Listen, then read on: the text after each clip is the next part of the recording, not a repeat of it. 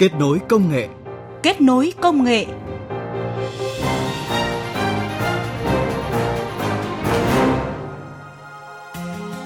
Các biên tập viên Bích Ngọc và Tạ Lan xin chào quý thính giả. Chúng ta đang gặp nhau trong chương trình Kết nối công nghệ. Thưa quý vị, trong những năm qua, cùng với những tiến bộ vượt bậc trong công nghệ chiếu sáng, ánh sáng đã được ứng dụng nhiều hơn trong mọi mặt của đời sống, phát huy tác dụng trong lĩnh vực sản xuất nông nghiệp công nghệ cao, kích thích tăng trưởng và tăng năng suất cây trồng. Đối với lĩnh vực chăn nuôi, ứng dụng công nghệ chiếu sáng cũng được nhận định là có nhiều tiềm năng giúp tăng năng suất. Vậy giải pháp nào để đưa các công nghệ mới như công nghệ chiếu sáng vào sản xuất chăn nuôi? Nội dung này sẽ được chúng tôi chuyển tới quý vị và các bạn trong chương trình kết nối công nghệ hôm nay. Trước tiên, chúng tôi chuyển tới quý vị và các bạn những tin tức khoa học công nghệ cập nhật.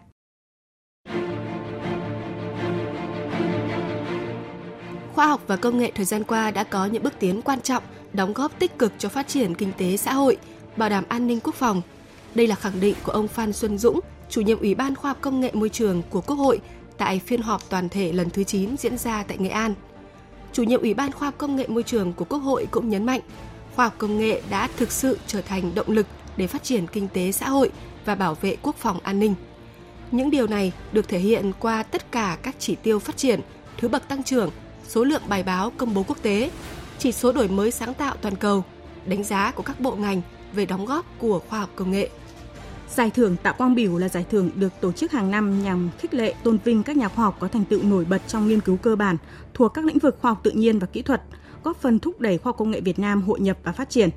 Năm nay, giải thưởng được trao cho ba nhà khoa học là Phó giáo sư tiến sĩ khoa học Phạm Đức Chính, Viện Cơ học Viện Hàn Lâm Khoa học và Công nghệ Việt Nam, ngành cơ học, Phó giáo sư tiến sĩ Nguyễn Lê Khánh Hằng, Viện Vệ sinh Dịch tễ Trung ương, ngành y sinh và dược học và tiến sĩ Lê Trọng Lư, Viện Kỹ thuật nhiệt đới, Viện Hàn Lâm Khoa học và Công nghệ Việt Nam, ngành vật lý. Lễ trao giải thưởng Tạ Quang Biểu năm 2019 dự kiến sẽ được tổ chức vào dịp kỷ niệm Ngày Khoa học và Công nghệ Việt Nam 18 tháng 5. 10 sáng chế xuất sắc, ứng dụng khả thi giúp cải thiện cuộc sống của người dân và góp phần phát triển kinh tế đã được trao giải tại cuộc thi sáng chế năm 2018 do Bộ Khoa học và Công nghệ phối hợp với Tổ chức Sở hữu trí tuệ thế giới, Cơ quan Sở hữu trí tuệ Hoàn Quốc tổ chức. Cuộc thi sáng chế năm 2018 với thông điệp sáng tạo công nghệ cho cuộc sống hàng ngày nhằm khuyến khích tôn vinh các hoạt động sáng tạo, tạo ra các công nghệ, giải pháp kỹ thuật, dịch vụ mới có khả năng ứng dụng rộng, tiện ích với chi phí thấp để phục vụ tốt hơn cho cuộc sống người dân và sự phát triển chung của đất nước. Năm nay, giải pháp của tác giả Trần Kim Quy, 83 tuổi, từng là giảng viên Đại học Khoa học Tự nhiên thành phố Hồ Chí Minh và cộng sự với quy trình sản xuất phân hữu cơ vi sinh từ chất thải rắn sinh hoạt đã giành giải nhất. Tác giả đã sử dụng rác thải sinh hoạt đô thị và nông thôn làm nguyên liệu sản xuất phân hữu cơ vi sinh. Các chủng vi sinh vật dùng để nhân giống, lên men sản xuất ra các chế phẩm vi sinh phân lập tuyển chọn từ trong đất. Cục ứng dụng và phát triển công nghệ Bộ Khoa học và Công nghệ vừa phối hợp với Sở Khoa học và Công nghệ thành phố Hải Phòng tổ chức khai trương điểm kết nối cung cầu công nghệ vùng đồng bằng sông Hồng, điểm kết nối thứ 8 trên cả nước Điểm kết nối cung cầu công nghệ tại thành phố Hải Phòng sẽ là địa chỉ và kết nối kịp thời các địa phương trong vùng đồng bằng sông Hồng với các điểm kết nối trên cả nước, phục vụ hoạt động tư vấn, đánh giá, lựa chọn, liên kết, hợp tác, ứng dụng, chuyển giao và đổi mới công nghệ. Qua đó đẩy nhanh việc ứng dụng các công nghệ mới tiên tiến hiện đại vào thực tiễn sản xuất kinh doanh của doanh nghiệp, mang lại hiệu quả kinh tế xã hội cho vùng đồng bằng sông Hồng nói riêng và cả nước nói chung. Việc khai trương điểm kết nối công nghệ là hoạt động cụ thể hóa chính sách thúc đẩy phát triển thị trường khoa học và công nghệ. Tập đoàn Công nghệ Viễn thông Quân đội Việt Then đã hoàn thành tích hợp hạ tầng phát sóng 5G đầu tiên tại khu vực Hồ Hoàn Kiếm, Hà Nội và phát sóng thử nghiệm thành công trên mọi băng tần được Bộ Thông tin và Truyền thông cấp phép. Tốc độ kết nối trong các bài thử nghiệm dao động từ 600 đến 700 megabit mỗi giây, tương đương với tốc độ cung cấp cho khách hàng của mạng 5G Verizon của Mỹ. Hiện tại, đội ngũ kỹ thuật của Viettel đã chuyển sang tiến hành các bài kiểm tra kỹ thuật trên thực địa – bao gồm đánh giá về khả năng tương thích ngược với các thiết bị 4G, 3G, 2G hiện có của khách hàng, đánh giá vùng phủ tối ưu cho tốc độ và dịch vụ khác nhau. Khi hoàn thành các bài kiểm tra kỹ thuật và hiệu chỉnh, tốc độ truy cập sẽ thực sự bùng nổ. Như vậy, Việt Nam sẽ là một trong những quốc gia thử nghiệm 5G sớm nhất trên thế giới. Cũng liên quan đến thử nghiệm 5G, nhà mạng Mobifone vừa được Bộ Thông tin và Truyền thông cấp phép triển khai thử nghiệm mạng và dịch vụ viễn thông 5G tại Hà Nội, Đà Nẵng, Hải Phòng và thành phố Hồ Chí Minh. Theo đó, Mobifone sẽ triển khai thử nghiệm 5G trong khoảng thời gian từ ngày 23 tháng 4 năm 2019 đến ngày 22 tháng 4 năm 2020.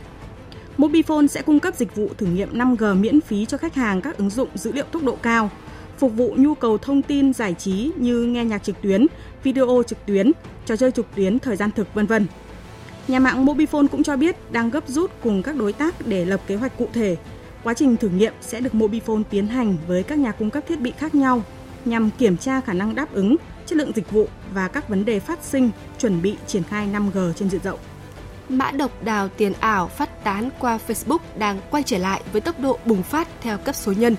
nhờ vào khả năng đăng bài trên các nhóm có đông người tham gia. Theo ông Ngô Tuấn Anh, Phó Chủ tịch Tập đoàn BKAV, đến nay đã có 45.000 máy tính là nạn nhân của dòng mã độc này. Theo hệ thống giám sát virus của BKAV,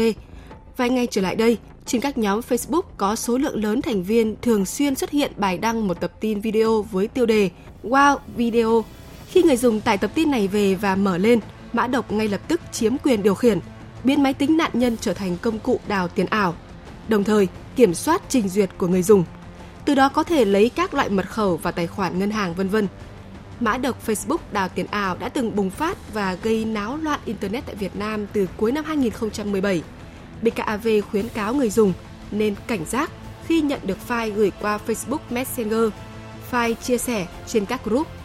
và tốt nhất là nên mở file trong môi trường cách ly an toàn để tránh bị nhiễm mã độc.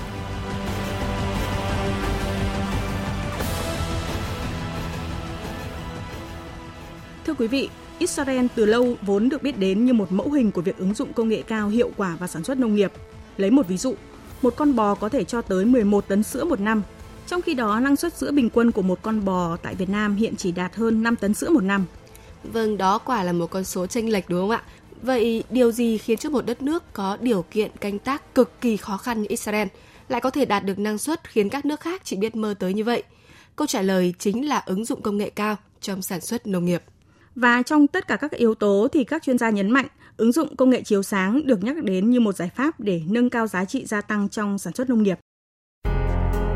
Còn nhớ mùa đông năm 1995, một nông dân Bình Thuận tình cờ phát hiện cây thanh long nằm gần bóng đèn thường được thắp sáng ban đêm dưới mái hiên nhà mình ra quả trái mùa. Câu chuyện lạ lẫm này sau đó cũng lan nhanh khắp vùng.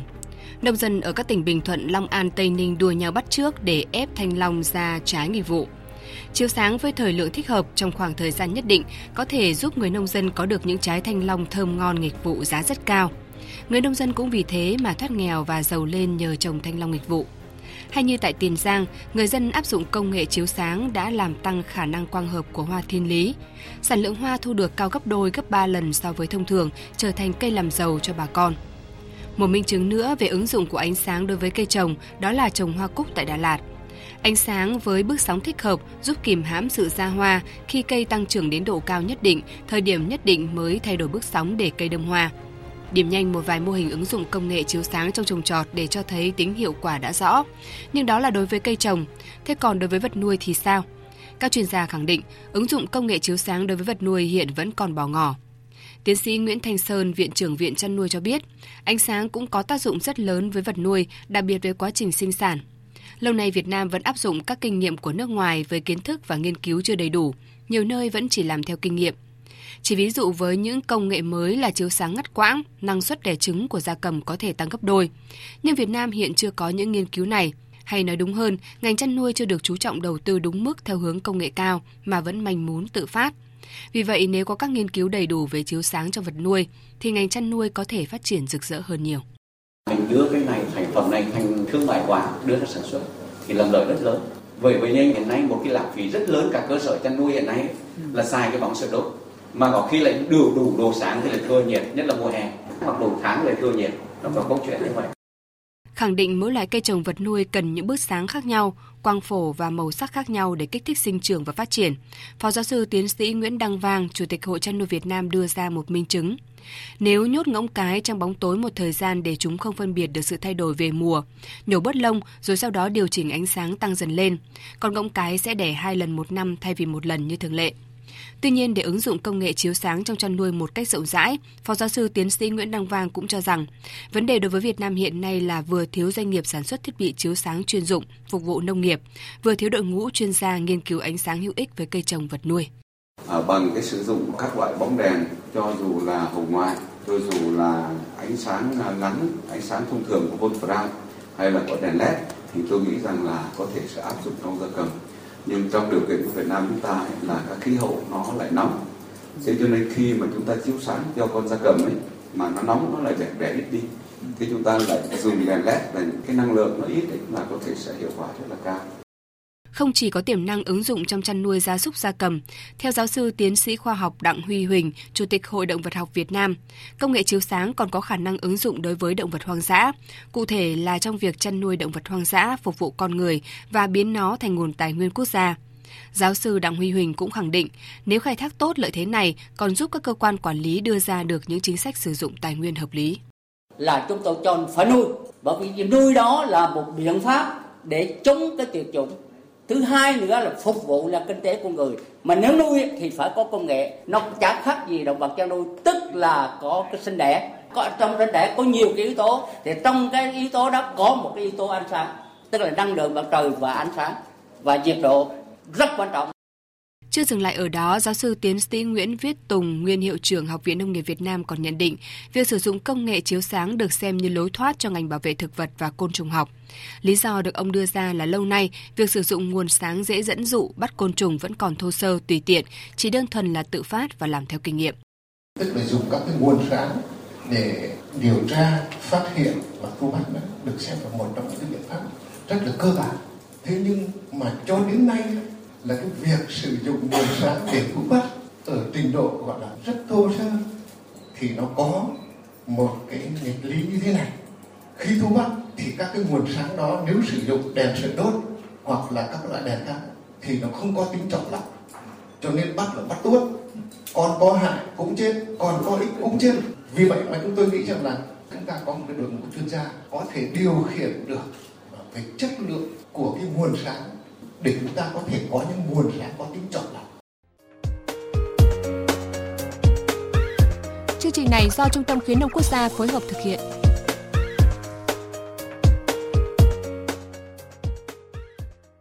Quý vị và các bạn đang nghe chương trình Kết nối công nghệ được phát sóng thứ bảy hàng tuần và phát lại vào lúc 11 giờ ngày Chủ nhật.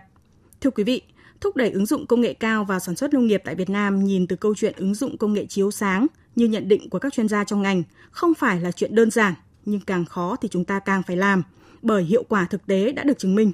Đúng là như vậy. Ở giờ đây thì ứng dụng khoa học công nghệ là công cụ mạnh mẽ và hiệu quả để mang đến cơ hội cho những người từ trước đến nay vẫn chịu nhiều thiệt thòi như là người nông dân, một lực lượng đang chiếm từ 65 đến 70% dân số của cả nước. Vậy giải pháp nào để những tiến bộ kỹ thuật đến được với người dân? Những phân tích tiếp sau đây sẽ phần nào hé mở điều này.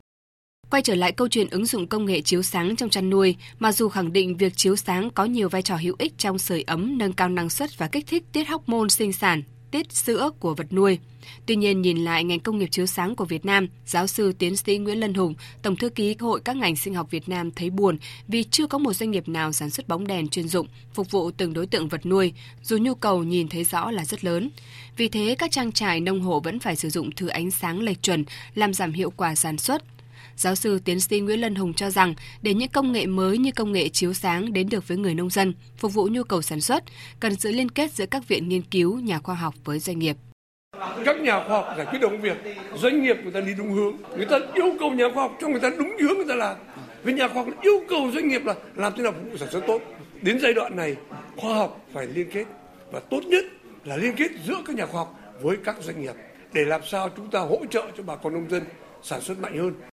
cũng theo giáo sư Nguyễn Lân Hùng, việc làm chủ công nghệ chiếu sáng là điều nằm trong tầm tay đối với các nhà khoa học hiện nay. Vấn đề chỉ là làm sao để những công nghệ này đến được với doanh nghiệp để mở rộng sản xuất trên quy mô công nghiệp. Điều này cần sự hỗ trợ từ các cơ chế chính sách thông thoáng và thuận lợi của các cơ quan quản lý nhà nước nhằm khuyến khích doanh nghiệp mạnh dạn đầu tư vào nông nghiệp. Bên cạnh đó, theo Phó Giáo sư Tiến sĩ Phạm Hồng Dương, Phó Giám đốc Trung tâm Nghiên cứu và Phát triển Dạng Đông, để các sản phẩm của Việt Nam như sản phẩm đèn LED, phục vụ chuyên dụng cho chăn nuôi và sản phẩm nông nghiệp chẳng hạn, có thể đứng vững trên thị trường, thì các sản phẩm này phải tạo được dấu ấn riêng khác biệt và khó sao chép. Chúng ta không những đem lại lợi ích cho những người lao động sản xuất mà còn cạnh tranh được với các đối thủ nước ngoài, thì là vấn đề chúng ta phải có những cái khác biệt dễ nhận thấy và khó sao chép. Thì cái đấy là cái bước thứ hai, sẽ phải có những cái sáng tạo, đổi mới sáng tạo ở trên đấy là được bảo hộ quyền sở hữu trí tuệ. Chia sẻ quan điểm này, giáo sư tiến sĩ khoa học Vũ Quang Mạnh, chuyên gia cao cấp khoa sinh học Đại học Sư phạm Hà Nội cũng cho rằng, không chỉ là làm ra được sản phẩm, mà sản phẩm làm ra phải phù hợp với điều kiện sản xuất trong nước, đặc biệt là giá thành cũng phải phù hợp. Và một lần nữa, mối liên kết doanh nghiệp, nhà khoa học và nhà nước lại được nhấn mạnh. Tôi nghĩ là rất rõ ràng làm, tôi nghĩ mình làm thế này đơn giản, rẻ tiền và linh hoạt. Chứ làm một cái máy cứng nó bán một nghìn đô la nhưng Việt Nam làm thế nào được? Làm cái rẻ, tiền Việt Nam và nhân dân rất sáng tạo. Thưa quý vị, thưa các bạn, nền nông nghiệp của Việt Nam hiện chưa gắn nhiều với công nghệ, đó là một thực tế và thực tế này đã được các chuyên gia cảnh báo từ nhiều năm nay.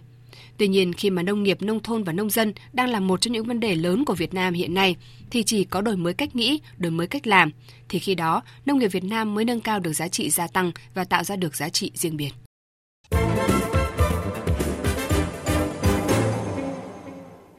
Thưa quý vị và các bạn, như những gì đã phân tích từ đầu chương trình đến giờ thì có thể khẳng định, ánh sáng thích hợp là một phần quan trọng của các cơ sở chăn nuôi gia cầm. Việc sử dụng đèn LED trong chăn nuôi gia cầm giúp tăng năng suất và có thể tiết kiệm khoảng từ 80 đến 85% lượng điện năng chiếu ánh sáng. Vậy làm thế nào để việc sử dụng đèn LED trong chăn nuôi gia cầm phát huy tối đa hiệu quả và tiết kiệm điện? Sau đây là những lời khuyên hữu ích đến từ các chuyên gia. Tiết kiệm lượng điện năng chiếu sáng là do đèn LED làm giảm mức phát xạ ánh sáng hồng ngoại so với lượng phát ra từ bóng đèn sợi đốt cũng như đèn huỳnh quang. Đồng thời, công suất của đèn LED thấp hơn so với những bóng đèn khác. Đèn LED có tuổi thọ cao hơn, thông thường từ 20.000 đến 50.000 giờ, cao hơn khoảng 5 lần so với các bóng đèn khác trên thị trường. Đèn LED cũng có tỷ lệ khấu hao quang thấp hơn đáng kể so với các bóng đèn khác, khoảng 2 đến 5% một năm so với 12 đến 15% một năm của đèn compact và 25 đến 40% một năm của bóng đèn sợi đốt. Để việc sử dụng đèn LED trong chăn nuôi gia cầm phát huy tối đa hiệu quả và tiết kiệm điện, các chuyên gia trong lĩnh vực chiều sáng khuyến cáo các chủ trang trại chăn nuôi gia cầm nên sử dụng bóng đèn LED được chứng nhận. Đèn phải phù hợp cho cơ sở chăn nuôi vì môi trường của các cơ sở chăn nuôi gia cầm hoàn toàn khác với môi trường bên ngoài. Trong quá trình sử dụng đèn LED để chiếu sáng, các chủ trang trại chăn nuôi gia cầm phải thường xuyên vệ sinh đèn LED để kéo dài tuổi thọ của bóng vì trong môi trường chăn nuôi, đèn thường bụi bẩn và tích tụ nhiệt cao hơn. Theo kết quả từ các thử nghiệm đầu tiên trong việc sử dụng hệ thống chiếu sáng LED trong các cơ sở chăn nuôi của Noble Food Việt Nam cho thấy, hệ thống này đã giúp nâng cao chất lượng trứng và mang lại lợi ích cho hành vi của gia cầm.